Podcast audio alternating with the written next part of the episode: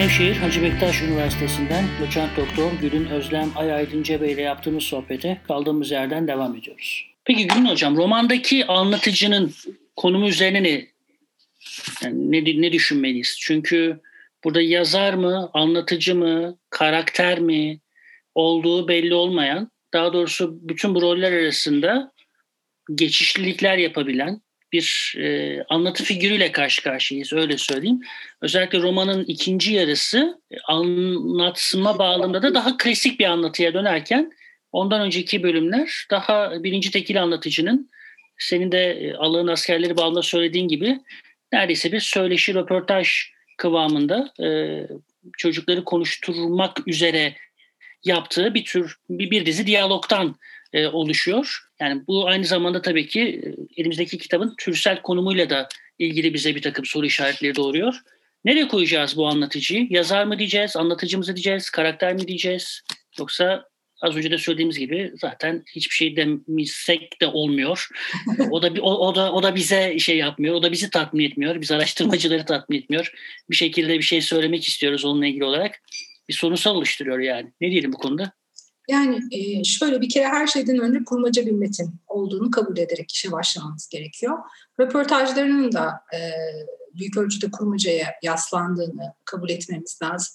Kendisinin de bu konudaki dikkati böyledir. E, yani otobiyografik metinler bile oluşturduğu zaman aslında orada anlatıyı olduğu gibi anlatmadığını ve anlatamayacağını tabii teorik olarak mümkün değil e, farkında bir yazar e, Yaşar Kemal. Ama şeyi de çok seviyor. İşte bu klasik gerçekçi e, tiyatrodaki e, dördüncü duvar gibi anlatıcının e, sadece gözlemci kalması, desmen olarak gördüğünü anlatması ve böyle bir e, gerçekçilik yanılsaması yaratması fikrini de e, ta, tartışıyor aslında. E, kullandığı tekniklerle e, bu kurmaca ile gerçeklik arasındaki o dördüncü duvarı sık sık yıkan, onu aşan e, bir yazar ve e, bu konuda da her ne kadar e, sözlü kültür e, donanımı e, olsa da ve amatör diyebileceğimiz bir e, tavır sergiliyor gibi görünse de aslında e, bilinçli bir e, tercih olduğunu da hissettiriyor bize. Şöyle yapalım aslında. Başta istersen bir e, çerçeveyi çizelim. E, burada nasıl başlıyor Metin? Ondan söz edelim. Tuğrul'un anlatımıyla başlıyor. Asıl mesele işte e, belli bir mevsim. Eylül, sonbahar. Kuşların göç ettiği mevsimde. Florya düzlüğünde. E, Florya da bir kuş adı bu arada e, bunu görüyoruz. Yani e, o kadar önemli ki e, o mekana, o alana e, o Florya kuşunun adı verilmiş. Gö- göç mevsiminde e, bunları avlamak için e, insanların gelip işte ağlarla özellikle çünkü amaçları kuşları öldürmek değil canlı yakalamak kafeslerle ağlarla gelip e, bir de e, böyle işte Yaşar Kemal'in kendi özgü kullandığı e, sözcükler, terimler de var. Burada petenia e, diye bir işte alet var. E, ne yapıyorlar? İşte küçük kuşları ayaklarından buna bağlıyorlar. E, ondan sonra onları yemlik gibi salıyorlar. İşte kuşların aşağıda uçuştuğunu gören başka kuşlar da onlara kanıp geliyor. Ama zaten bu kuşların göç yolu üzerinde beslendikleri bir bölge. Bu dikenliklerin tohumlarını yiyorlar.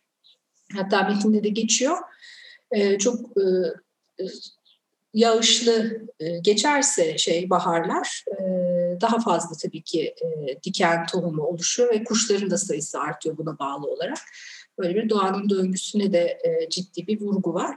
İşte bu bir çadırın içinde üç tane çocuk. Bunları da sonradan tanıtacak işte o tekniklere baktığımızda. isimlerini mesela daha geç öğreneceğiz bu çocukların. Önce Tuğrul'un onları seyredişinden e, bu çocukları fiziksel olarak e, betimleyecek bize anlatıcı. E, ondan sonra işte adlarını öğreneceğiz. Biri Semih, biri Hayri. Süleyman. Süleyman. Uzun. E, sadece uzun diyorlar ona. Evet. E, bu çocukların ismini sonra öğreneceğiz. Başta işte bu e, Tuğrul'u anlatıyor ve e, tabii bir şey merak ögesi yaratması ilginç. Yani bu geciktirme e, şeyini çok iyi kullanıyor. Yani bu Tuğrul niye geliyor bunları izliyor diye merak ediyoruz. E, ondan sonra işte Tuğrul'la konuştuğu bir yer var. E, aslında anlatıcının Tuğrul'u tanıdığını orada anlıyoruz ve e, birinci tekil şahıs anlatıma geçmiş oluyor. Yani öncesinde e, sanki tanık anlatıcıyken 8. sayfada bendeki 1978 baskısında merhaba Tuğrul diyor. E, anlatıcı doğrudan karakterlerden biri haline gelmiş oluyor orada ama Tuğrul ona cevap vermeyecek. E, Tuğrul'u konuşturmaya çalışacak ama Tuğrul işte e, adeta taş kesilmiş orada oturuyor ve susuyor. E, çadıra bakıyor. E, ondan sonra işte e, kendi merakından bahsedecek e, anlatıcı. Bu karakter anlatıcı oldu artık. O da merak edecek çocukların burada ne yaptığını. E, ve ondan sonra e, işte çocuklarla bu sefer konuşacak. Çocuklarla ve onların işte kuş yakalamaya geldiğini, kuşları yakalamaların nedeni ise nedir? Bunları işte kafeslere dolduruyorlar. Ondan sonra e, alanlara gidip, insanların kalabalık olduğu yerlere gidip bunları azat buzat beni cennet kapısında gözet diye e, insanlar para verip alıyor ve e, işte kuşları uçurdukları zaman e, böyle bir manevi tatmin, e, bir sevap işlediklerini düşünüyorlar. E, ve de bu İstanbul'un işte o kent kültürünün bir geleneği aslında. E, ve bununla da işte çocuklar karınlarını doyuruyor. Hatta yine geç bir e, bölümde e, şey merak ediyoruz. Yani bu parayla ne yapıyorlar? Tabii ki karın doyurma var ama onun ötesinde bu onlara böyle ev geçimi sağlayacak bir para da değil. Sonuçta mevsimlik de bir iş yani kısa süreli. Ee, aslında dertleri e, daha sonra işte e, Semih'in şeyinde de göreceğiz. E, bu fantezisinde de göreceğiz. E, kızlara caka satmak. Kendilerine kıyafet alıyorlar. işte kızlara e, piyasa yapıyorlar. Ee, çünkü bu çocuklar çocuk diye geçiyor metinde ama ergenlik döneminde genç insanlar aslında. Ee, ama henüz işte hayatla e, yeterince başa çıkabilecek e, donanımları da yok. Yani yetişkin de değiller, genç yetişkinler gibi bunlar. Ee, ve de ondan sonra işte e, buradan yola çıkarak e, bu çocukların e, bu çadır içindeki işte e, mücadeleleri, o kuşları yakalamak için işte ağları hazırlamaları, ondan sonra işte yakaladıkları kuşları kafeslere doldurmaları, e, sonra da onları satmaya çalışmaları üzerine ilerliyor. E, ve de e, artık bu geleneğin, kuş azat etme geleneğinin kentte e, kaybolduğuna tanık oluyoruz. İnsanlar eskisi gibi bunun bir sevap olduğuna inanmıyorlar. E, dolayısıyla bu çocuklar da bu kuşları e, satamayacaklar. E, bunun mücadelesi uzun süre anlatılacak. Neden bu kuşları satmak gibi bir işle uğraştıkları arka planda anlatılacak. E, bu arada da şeyler değişecek işte burada. Anlatım teknikleri değişecek.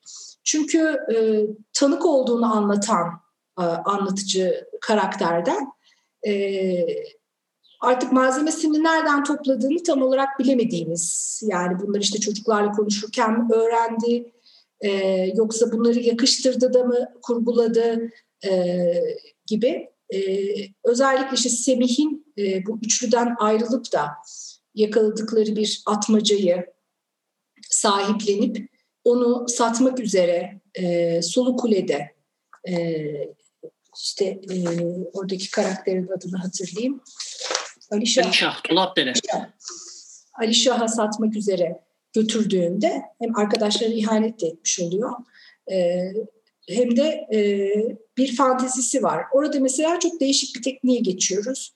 E, bilinç akışı tam olarak diyemeyiz. Neden? Çünkü bilinç akışında e, çağrışımlarla ilerleyen düzensiz e, bir anlatım bekleriz. İşte söz diziminin bozulduğu, e, noktalama işaretlerin, kuralların tamamen bozulduğu bir anlatım. E, bilinç akışını herhalde tam manasıyla gerçekleştiren James Joyce e, dünya edebiyatında.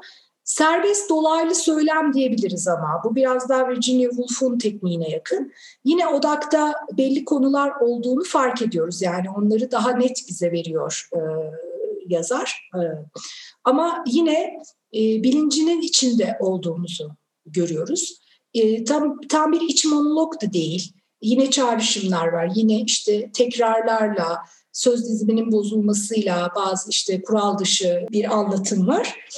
Ee, bununla birlikte işte o fantezide aslında bütün hayatlarını bu meseleye bağladıklarını öğreneceğiz. Ee, orada çünkü Semih şunu yapacak, bu kuşları satacak, kuşlardan kazandığı parayla e, dükkan açacak. Arkadaşlarına ihanet etmiştir ama e, o ihanetin de sebebi, onu ayrıca anlatayım. E, ondan sonra dükkanlarını geliştirecek, fabrika kuracak. E, kurduğu e, fabrikadan kazandığı paralarla yalı alacak deniz kenarında. Üç tane yalı alacak Yalılardan birine bir karısını, diğerine öbür karısı oturtacak. E, üçüncü yalıyı da bu çok sevdiği can arkadaşlarına ikisini birden o yalıyı hediye edecek. Yani bu böyle hani e, o alıp da işte Alişah'a götürürken kurduğu e, fantezi bu. Tabii bunun içinde cinsellik de var. Aynı zamanda özellikle Hayri'nin neden İstanbul'a geldiğini ve böyle sahipsiz olduğunu e, da öğreniyoruz. Buralarda mesela anlatıcı yok. Bu bir gösterme tekniği çünkü artık anlatma tekniği değil. E, aslında belki ondan da bahsetmek gerekiyor. Anlatma anlatıcının e, ağzından e, dolaylı olarak e, bize sunduğu, işte yaptı, şöyle düşündü, böyle hissetti gibi e, özellikle işte dili geçmiş zamanda e, anlattığı kısımlar. Gösterme tekniği ise anlatıcının aradan çekildiği. Mesela diyaloglar gösterme tekniğidir. Çünkü orada iki karakter konuşur. E, iç monolog bir gösterme tekniğidir. E, iç çözümleme anlatma tekniğidir. Orada hala anlatıcı anlatır çünkü. E, ama iç monologda artık karakterin zihninin içindeyizdir. Karakter sanki kendisiyle konuşuyormuş gibi e, bize sunulur. Dolayısıyla orada anlatıcı olmadığı için anlatma değil ona gösterme diyoruz. Serbest dolaylı söylem de böyle bir teknik. Dolayısıyla buralarda anlatıcı e, aradan çekiliyor. Sonrasında işte bu kuşları e, satmaya gidecekler ve Mahmut Menekşe'den bir balıkçı. E, Mahmut da bunlara eşlik edecek, yardım edecek bu çocuklara. Bu e, geleneği bilen, bu kültürü bilen biri. E, orada mesela anlatıcı tekrar e, olarak görüyoruz. E, bu üçüncü tekil e, şahıs ya da e, karakterin zihni varsa da o e, iç çözümleme olarak bize sunuluyor. Adeta öncesinde o Florya düzlüğüyle ya da Menekşe'de Mahmut'la konuşurken karakterlerden biri haline gelen e, anlatıcı burada e, bir mesafe koymayı tercih etmiş gibi. Çünkü bir trajedi yaşanacak orada. O trajediye diye uzaktan e, bakmış ve bize anlatmış. Bunun da tabii ki okur üzerinde bir etkisi var. Yani oradaki olayı alımlamamıza bir etkisi var. E, sonunda da yine tekrar e, o birinci tek şahıs anlatıcıya dönecek ve işte bu çocuklara ki şeyi de anlatmayacağız. Trajedilerde e, kötü olaylar sahne üzerinde sergilenmez. Burada da e, en sonunda çocuklar e, dayanamayacaklar ve e, ellerinde kaldığı için de bu kuşlar tabii ki e, ne kadar karınları doymuştur onu bilmiyoruz ama anlaşılan bu bir hani e, akıl sağlığının da yittiği bir delilik durumu artık karşılaştıkları durum. E, herkesin e, onlardan beklentisini, Tuğrul'un da e, beklentisini e, yerine getirecekler. Pes ettikleri nokta. E, o işte kuşları nasıl hazırladılar da yediler onu anlatmayacak bize. Ama en sonunda işte bu kuş kafalarından bir e, insanlığın yüz karası anıt oluştuğunu söyleyecek. E, burada da yine tanık e, karakter anlatıcı diyebileceğimiz anlatıcıyı görüyoruz. Bunun ötesinde de bir şey yapıyor ama Yaşar Kemal. İşte orada da bunların hepsinin bu kurmaca dünyada yeri var bu yaptıklarının.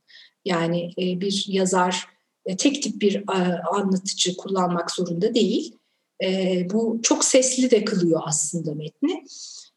Bunun hepsi bu anlattıklarım şimdiye kadar bu metnin içinde yeri, kurmaca dünyanın içinde yeri olan şeyler. Kurmaca ile gerçeklik arasındaki sınırı nasıl zorluyor? Peki şöyle zorluyor. Yaşar Kemal'e özgü olduğunu bildiğimiz e, durumlara, e, yaşantılara gönderme yapıyor. Nasıl yapıyor bunu? İstanbul'daki kuş e, azat etme kültürünü anlatırken biyografik bir anlatıya geçiyor. Diyor ki çok eskiden İstanbul'a yeni geldiğim günlerde olacak. Taksim alanında bir çok yaşlı, paltosunun yakası kürklü bir adamla 6-7 yaşlarında bir çocuğu, ayakları yalın, 11'inde gösteren bir çocuktan sapsarı gözleri telaş içinde kuşları alır gökyüzüne atarlarken görmüştüm. Diyor. Yani bu bir düşündürüyor bizi. Çünkü biz de biliyoruz Kerim Yaşar Kemal İstanbul'a sonradan gelmiş bir yazar. E, bu belki yetmeyebilir e, kendi yazarlık e, şeyini gönderme yaptığını anlamamız için. E, onun dışında e, özellikle Menekşe semti, burayı anlatması, buranın sakinleri ki biz biliyoruz Menekşe'de. Aynı zamanda biraz önce de söyledik. Mesela işte bu röportaj öyküleri, Deniz Küstü, bunların bağlamı e, Allah'ın askerleri daha çok kentteki çocuklar ama özellikle işte bir bulut kaynıyor orada anlattıkları. Ve bu Menekşe yöresiyle ilgili. Menekşe e, semtinin balıkçılarıyla e, ilgili ya da oraya göçmüş olan insanların hikayeleri. E, bunları anlattığını biliyoruz. Şimdi o semtten Mahmut, demin bahsettim, çocuklara yardım edecek sonradan. Bu Mahmut anlatıya belli bir noktada katılıyor. Şöyle başlayacak o pasajda. Kahveye indim. Köprünün altında balıkçı motorları yatıyorlardı. Mahmut'u buldum. Mahmut burada doğmuş, burada büyümüştü. Bu yöreleri, Menekşe'yi, Çekmece'yi, Ambarlı'yı, Uzun Mağara'yı, Gölü, bu yörenin denizlerini, nişanlarını avucunun içi gibi biliyordu. Evet, e, uzatmayayım burayı. Bu Mahmut çok bilgili, e, bu sözlü belliği taşıyan, e, kitaplarda yazmayan bilgileri e, bilen, e, değerli bir insan. Balık destancısı. Evet. Kendisi öyle yapıyor. Biz de balıklara destan yazıyoruz. Balık destancısıyız biz aynen, mesela. Aynen. Onu söyleyecek zaten oraya geleceğim. E, bu Mahmut'a bir şeyler soracak. Yürümeye başlıyorlar. Bir de Mahmut'un gülüşü çok özel. E, güldü mü böyle dünyayı aydınlatan bir gülüşü var. Gene dedi kuşların balıkların adını mı saydıracaksın? Ha buradan anlıyoruz ki daha önceden bir sohbetleri var. Başladı balıkların gün görmemiş, duyulmamış adlarını saymaya. İşte bilinmeyenleri de biliyor. Menekşe'den Florya'ya kadar yürüdük. O daha balıkların adını, huylarını, huslarını, renklerini sayıştırıp duruyordu. Dur dedim. Başka bir gün bu saydıklarını olduğu gibi yazarım. Ha, şimdi o zaman yazarlık meselesi işin içine girdi. Yaz dedi. Balık destancısı Mahmud'u yaz. Bizim işimiz de bu. Balıklara destan söylemek. Balıklara fısıldayan adam. Ondan sonra işte bu noktalarda yazar olarak kendine gönderme yaptığı noktada. İşte o kurmacayla gerçekliğin sınırı aşılmış oluyor. Adeta üst kurmaca diyebileceğimiz yani yazma edimine, okuma edimine, yazarın kendi e, gerçekliğine gönderme yaptığı bir nokta. Bunu Deniz Küstü'de de kullanıyor. Deniz Küstü'de de mesela e, balıkçıyla balığa çıktığı zaman e, balıkçı ona şey der. Sen şu yazar değil misin? Ya o noktaya kadar anlatıcıdır. E, hani kitapların üzerinde e, ata binmiş bir e, adamın resmi var. İnce Mehmet ona gönderme. Kapaktan da romanın ne olduğunu anlıyoruz. Yani orada tam bir e, kendine gönderme var. Burada da yazarlık bağlamında var. Ve de Mahmut Deniz Küstü'nün karakterlerinden biri aynı zamanda. Ve yine aynı bağlamda Menekşeli bir balıkçı, işte bu kadar bilgili, e, aynı bağlamda orada da yer alıyor Mahmut. Yani o söylediklerini bir gün olduğu gibi yazarım demiş ya, yazmış aslında. Onu da görüyoruz. Yani böyle kendi külliyatını metinler arası ilişkiler bağlamında okuduğumuzda da e, görüyoruz bunları. Dolayısıyla işte bu noktada da e, artık nasıl diyelim teknik terimi o herhalde üst kurmaca yarattığı nokta. E, bunların hepsini bir arada kullanabiliyor. Ve de sadece kuşlarda gittiği özgü değil bu. E, diğer yapıtlarında da var. Şeyde çok gör, rastlamadım. Çukurova romanlarında rastlamadım. İlginç bir şekilde ben e, İstanbul'u yazmaya başladıktan sonra e, bu anlatım tarzının geliştiğini düşünüyorum e, Yaşar Kemal'de.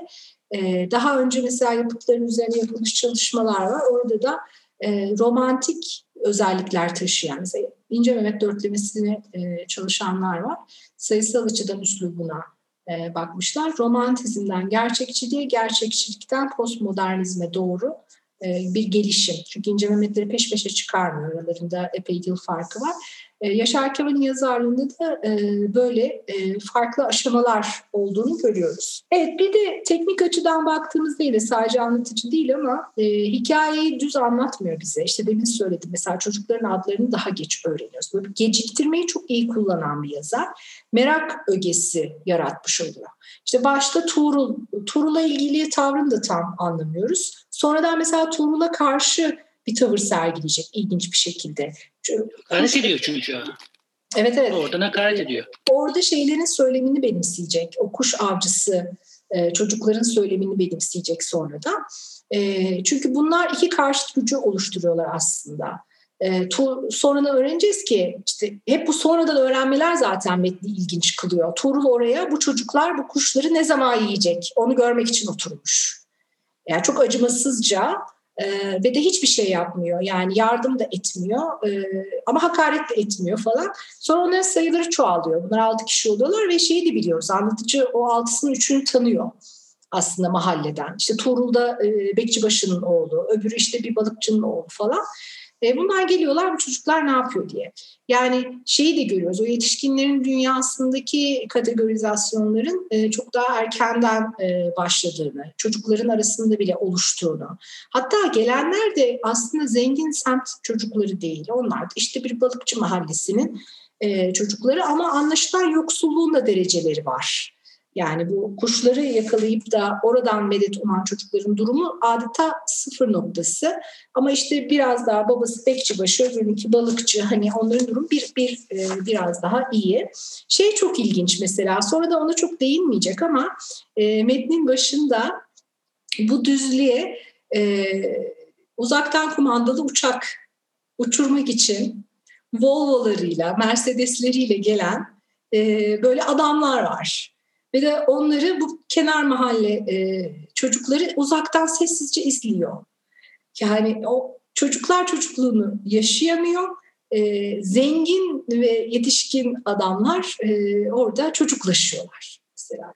Ya evet. mekanın hemen yanında aslında hani havaalanı ve e, yani Türkiye'de havacılığın en temel yeri de var. Yani Yeşilköy Havalimanı evet. ve Yeşilköy Havalimanı'nın etrafındaki işte bir takım e, ek pistler, küçük pistler Tabii şimdi şimdiki gibi de Yeşilköy'demiz Atatürk Havalimanı. Yani kapatılan e, ve kuzeye atılan havalimanı ve hani işlevsizleşsin diye Heh, buyur. Gelmişken mesela o yeni havaalanının yapımındaki itiraz, en önemli itirazlardan biri de oranın yine e, kuşlar göç, göç yolu olması meselesiydi değil mi? Ve sadece kuşlar için değil insanın hayatını da tehdit eden bir mesele yani. Orada bir kazaya neden olsa korkunç sonuçları olabilecek şeyler bunlar.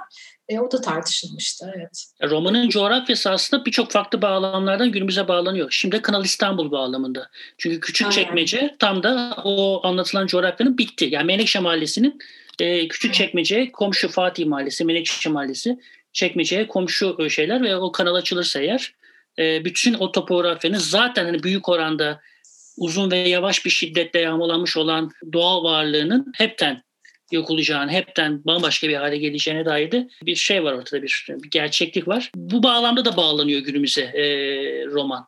yine de işte Yaşar Kemal'in bütün yapıtlarında olduğu gibi bu metinde de umuda e, yine e, işte iyi insanların olduğuna, e, yaşamın hala güzel olduğuna bir e, vurgu var. E, bunu, bunu güçlendirmeye çalışmış, tekrarlarla e, güçlendirmeye çalışmış. Özellikle Mahmut'la sohbetinde kendisine değil de Mahmut'a söyletmiş olması da e, önemli burada. E, çünkü kendisi söylese e, hani çok yüzeysel bir propaganda ya dönüşebilir metin. Onun yerine işte böyle yaşını başını almış, gün görmüş, bilgili bir işte sözlü belleği temsil eden e, işin geçmişine tanık olmuş birinin. Hatta Mahmut da zamanında kendisi de kuş satmış. O zaman bu kültür daha devam ediyormuş. Onun ağzından işte belli değerlerin yittiğini bize duyuruyor. Hatta noktalama bile bazen çok etkili oluyor yani noktalamayı iyi kullanmak. E, kuşlar da gitti diyecek ve bunu da Mahmut söyleyecek yine. Kuşlarla birlikte de deyip üç nokta bırakıyor. Yani orayı siz dolduracaksınız diyor. Okur, okura bırakıyor orayı. Yani orada sıralamıyor artık. İnsanlık değerleri gitti, ya işte bütün e, meselemiz para oldu falan hani e, toplum düzeni bozuldu, insanın doğayla ilişkisi bozuldu. Bunların hepsini zaten bu metinden çıkarıyoruz. E, burada e, verdiği. Ya böleceğim burada araya giriyorum. Mesela bu kısım bana doğrudan Said Faik'in son kuşlarına doğru götürdü. Orada da mesela kuşlar da gelmiyor diyerek 1952 yılından bir hikaye bu da. Kuşlar ve kuşlarla beraber e, onlarla bir dengede bir bir bir arada var olan bir yaşama kültürünün onlarla beraber yok olup gittiği ve dengenin başka bir şey başka bir daha hoyrat bir yaşama kültürüne doğru bozulduğuna dair hem Said Faik'te hem de Yaşar Kemal'de isimlerde de ve kuşlar üzerinden ilerleyen bir tespit var. Bir anlatıcı bir ikisi de aslında hikaye anlatıcısı bakılacak olursa yani ikisinin de hikaye anlatma tarzları ya da insanlarla kurdukları ilişkilerde de benzer bir şey var. Bana soracak olursan bilmiyorum. Yani Yaşar Kemal Said Faik'ten ne kadar etkilenmiştir? Etkilenmiştir muhakkak. Takdir ediyordur. Aslında belki e, öyle bir girişle de e, başlamak uygun olurdu. Gerçekten e, birbirlerini bütünleyen metinler bunlar. Deniz Küstü bağlamında bir anekdot biliyorum ben. Orada Selim Balıkçı peşinden uzun süre koşturduğu bir balığı yakalar. Balık sıçradığı zaman balığı görür gördüğünde balığa hayran kalır ve oltanın ipini keser. E, bu çok ciddi emek harcadığı birkaç sayfalık bir pasajdır Yaşar Kemal'in. E, bu balıkçılar bağlamında mesela Hemingway'in Yaşlı Adam ve Deniz'ini de düşündürür. E, aynı şekilde mesela Bilge Karasu'nun Avından El Alan öyküsünü de düşündürür. E, Halikarnas balıkçısının yine. E, mesela Balıkla Kabak öyküsü vardır. Orada da e, işte kabak kullanarak bir balığı yakalarlar ama sonra serbest bırakır falan. Biliyoruz ki Said Faik ile bu konuda konuşmuşlar. Sen yazacaksın ben yazacağım tartışması var aralarında. Yaşar Kemal yazıyor. e, bunun gibi kuşlarla ilgili de bence e, konuşmuşlar ve e, tabii Said Faik orada kuşları yemek için tutan Konstantin'den bahsediyor. E, burada ise o yeme meselesini e, Yaşar Kemal bir gerginlik noktası olarak son dakikaya bırakıyor. Yani bunlar yenmesi için tutulan kuşlar değil. Burada daha kültürel bir şeye gönderme yapmak istiyor. Arka planda e, kuş insan ilişkisini aslında insanın doğaya tahakkümünü tersine çevirecek bir şekilde e, yorumlayan, yerine getiren bir gelenek bu. Çünkü kuşu tutabilirsin evet ama bırakabilirsin. Esir edebilirsin ama özgürleştirebilirsin. Bu böyle bir e, ikilem. Yani insan tutuyor, gücünü gösteriyor. Hatta bu konuda şey var. Kuşları satmak için ilk işte gittikleri bu Kazlıdere e, köyünde. E, siz tuttunuz, günaha girdiniz. Biz para verip bırakacağız, sevaba gireceğiz. Öyle mi diye dalga geçerler.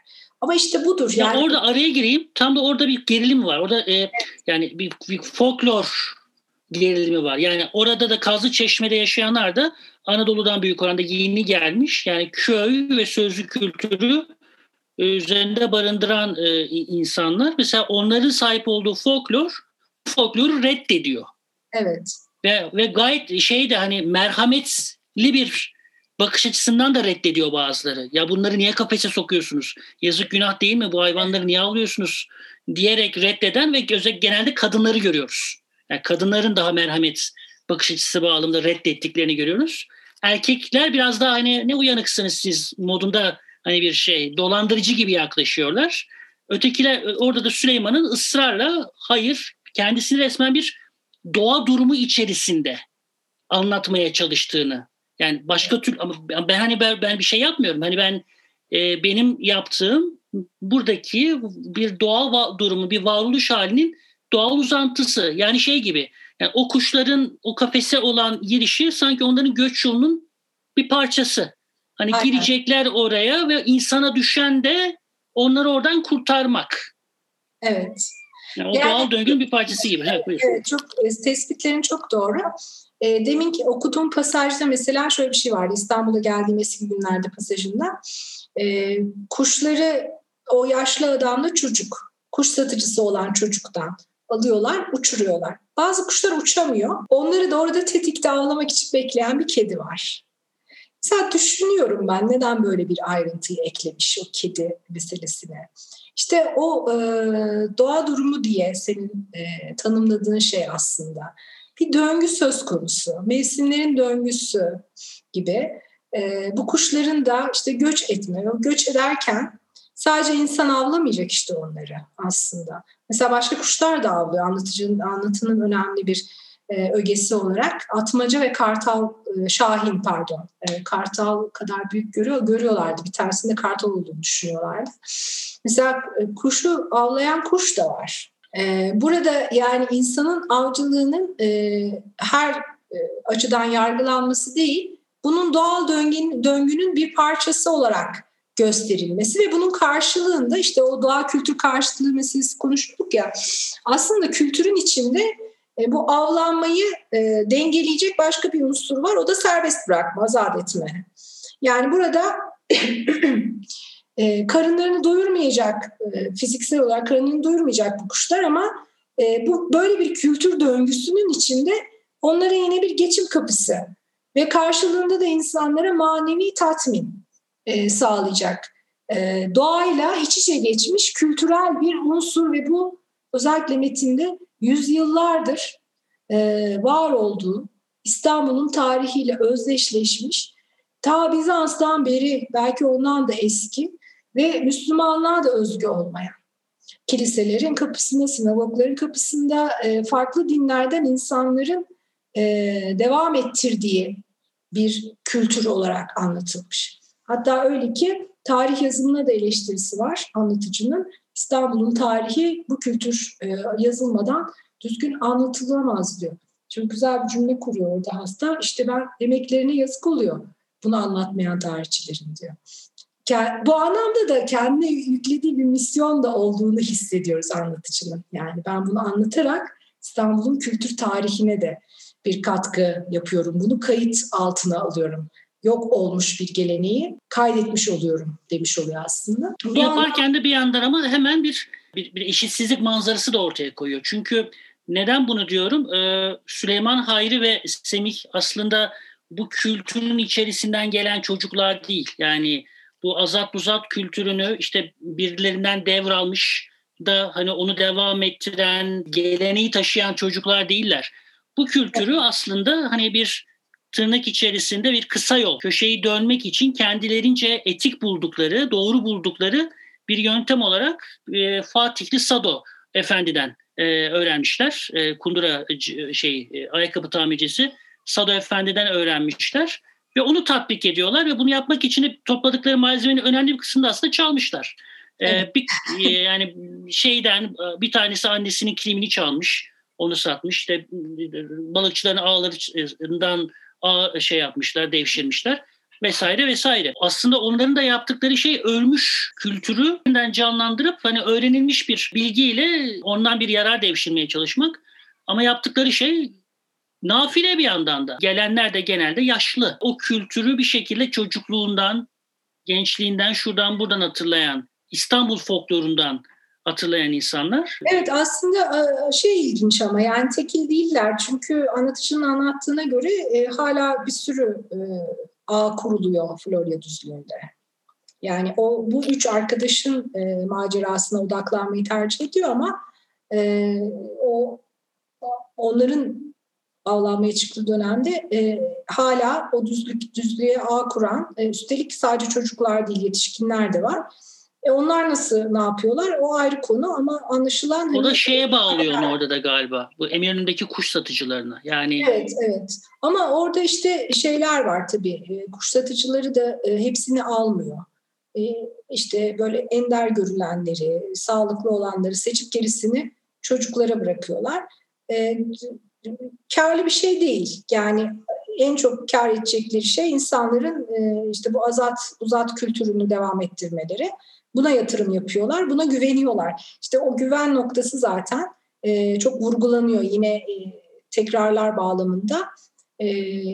Hem anlatıcı kullanacak bu güven meselesini hem arkadaşlar arasındaki sohbette geçecek güven meselesi. Hem de Mahmut bunlara işte yardımcı olmaya çalıştığında e, söyleyecek insanlara bağıracak bu çocuklar size güvendi e, işte hırsızlık yapacaklarına yan kesicilik yapacaklarına adam öldüreceklerine işte kuş avladılar siz onları azat edin e, işte 3-5 kuruş kazansınlar diye e, böyle seslenecek insanlara işte e, güven meselesi güvenin yitimi e, meselesi de böylece vurgulanmış oluyor. Ben son kertede bunun hani imsel değil kötümsel bir anlatı olduğunu düşünüyorum. Çünkü yani yiyorlar. Bu bir yiyorlar yani. Evet, evet. E, yiyorlar ve e, orada bir pes etme söz konusu. E, aynı şekilde işte Tuğrul'la karşı karşıya gelecekler zaten. Kavga da çıkacak aralarında. E, orada işte e, sizin yemenizi bekliyoruz. Biz de yeriz zaten meselesi e, var. E, bu bir ön belirti tabii. Ön belirti yine teknik açıdan e, bitmemiş tekniklerle ilgili konuşacaklarımızda e, sonradan gelecekleri ima ediyor. E, o kuş e, satmaya çalıştıkları zaman da Taksim'de zaten inanılmaz bir kaos var orada. E, umutların tükendiği noktada bir delirme e, aşamasında e, almazsanız biz de bunları yiyeceğiz diye bağırıyorlar e, sürekli.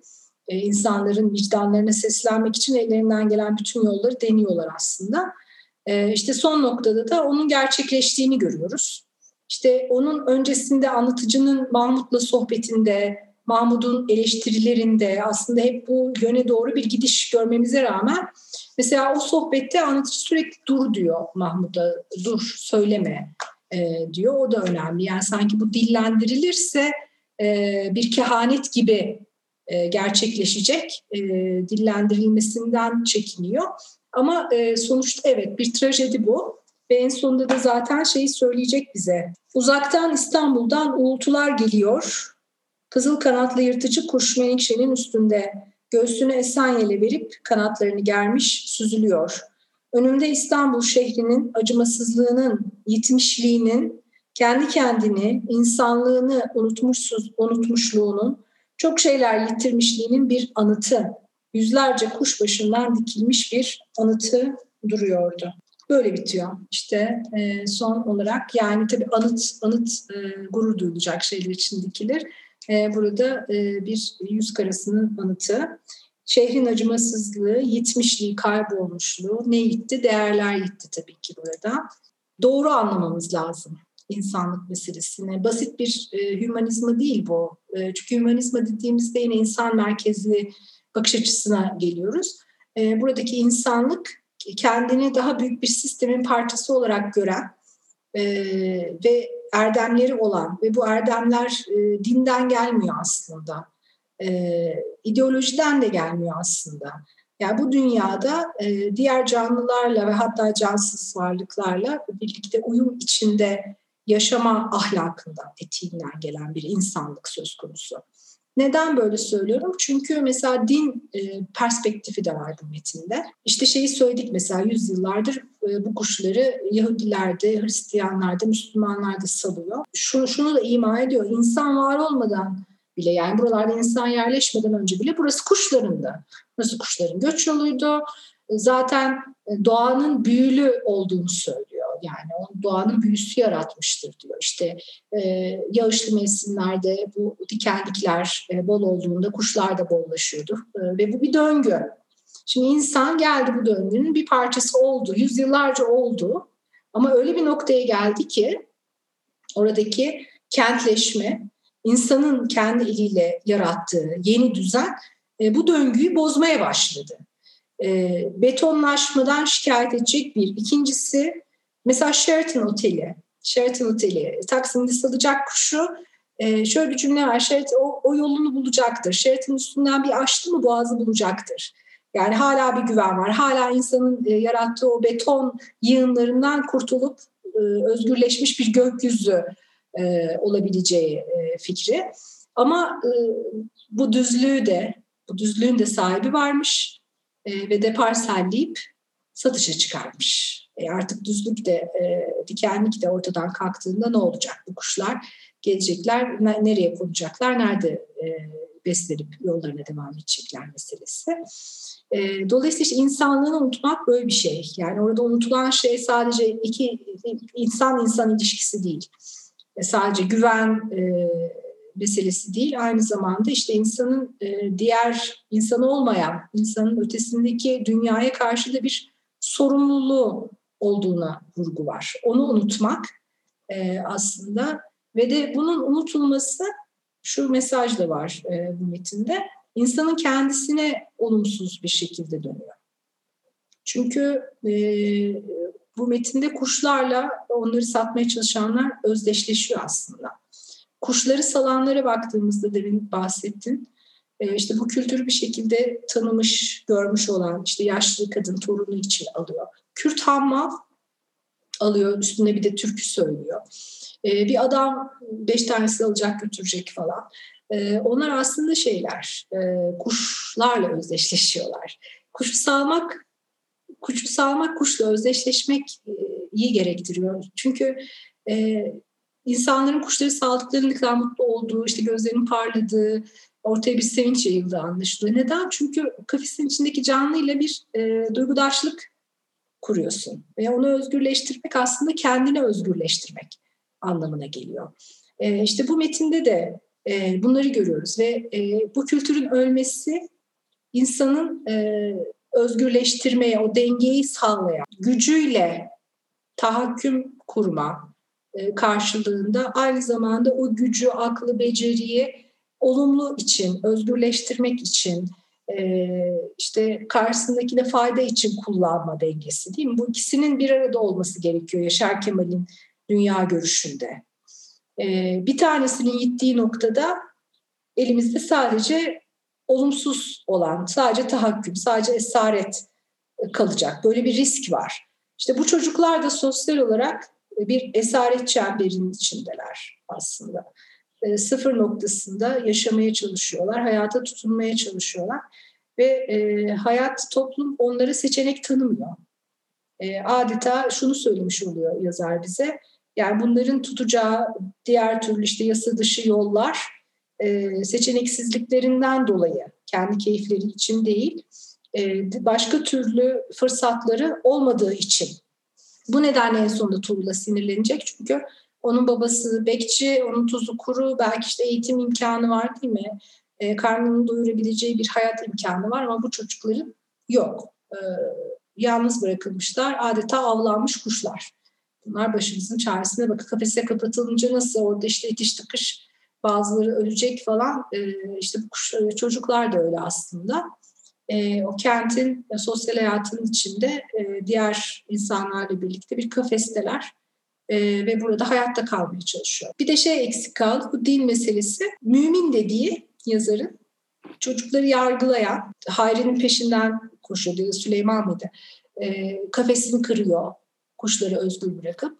Ortodoks bir İslam öğretisine karşı ya da Ortodoks bir Müslüman profiline karşı e, daha folklorik aynen, bir, aynen. bir İslam ya da dinselliğin ya da inanç sisteminin evet. tercih edilmesi en azından var e, kitapta ve bu Ortodoks Müslüman figürü birkaç yerde birden bayağı ciddi eleştiriliyor. Hadi öyle söyleyeyim. Evet evet. Yani o işte folklorik dediğim nokta çok önemli. E, adeta şöyle bir şey yapıyor. E, yani o sistemli, kitaplı, ortodoks diyebileceğimiz e, din anlayışı, dindarlık anlayışı, ibadet anlayışı e, zarar verici.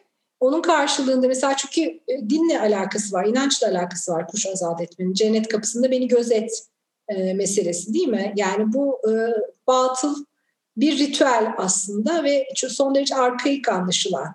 Yani bu işte kitaplı dinlerin öncesinden gelen bir şey e, gibi anlaşılıyor ve e, bunun e, işte daha barışçıl, daha insancıl, daha doğacıl e, bir inanç olduğuna vurgu var. Evet, e, o nokta önemli. Peki. Gün Hocam çok teşekkür ediyorum. Çok sağ olasın. Çok keyifli ve öğretici bir sohbet oldu benim için. Ee, umarım dinleyiciler de en az benim kadar keyif alacaklardır. Ee, var mı eklemek istediğin son bir şey? Sosyal sınıfları da konuştuk değil mi? Zihnimde hala. Bence yeter. Bence şey oldu yani yeterince e, yani var daha konuşacak şeyler de var tabii ki ama malzeme topladık bence yeterince. Tamam. Sosyal sınıflar belki yani dolap dere durumu o var hani orada orada çünkü o çok vardı evet. Evet onlar falan da girebilir işin içerisine ama yeter. Yeter yeter. Yani onu şeyden değindik yani toplumsal adalet, sınıf eşitsizliği bağlamında yaptığı yani anlatması ona da değindik. Ee, şeyden baştan alıyorum. Ee, teşekkür ediyorum Gülün Hocam. Çok sağ olasın. Çok keyifli ve öğretici bir sohbet oldu. Hem öğrencilerimiz hem de konuyla ilgili olan okurların çok faydalanacağı bir kaynak oluşturmuş olduk. Ee, ekleyeceğin son bir şey varsa onu da keyifle dinlemek isterim. Ben çok teşekkür ediyorum. Beni düşündüğünüz ve davet ettiğiniz için benim için de çok keyifli oldu. Bugün yine çok kıymetli bir konumuz vardı. Nevşehir Hacı Bektaş Üniversitesi'nden e, doçent doktor Günül Özlem e, Ay Aydın Cebe ile Yaşar Kemal'i, ekokritizmi ve kuşlarda gittiği konuştuk. Bayağı da ayrıntısıyla konuştuk. Kendisine tekrar çok teşekkür ediyorum. Bir başka programda beraber olmak üzere. Esen kalın efendim.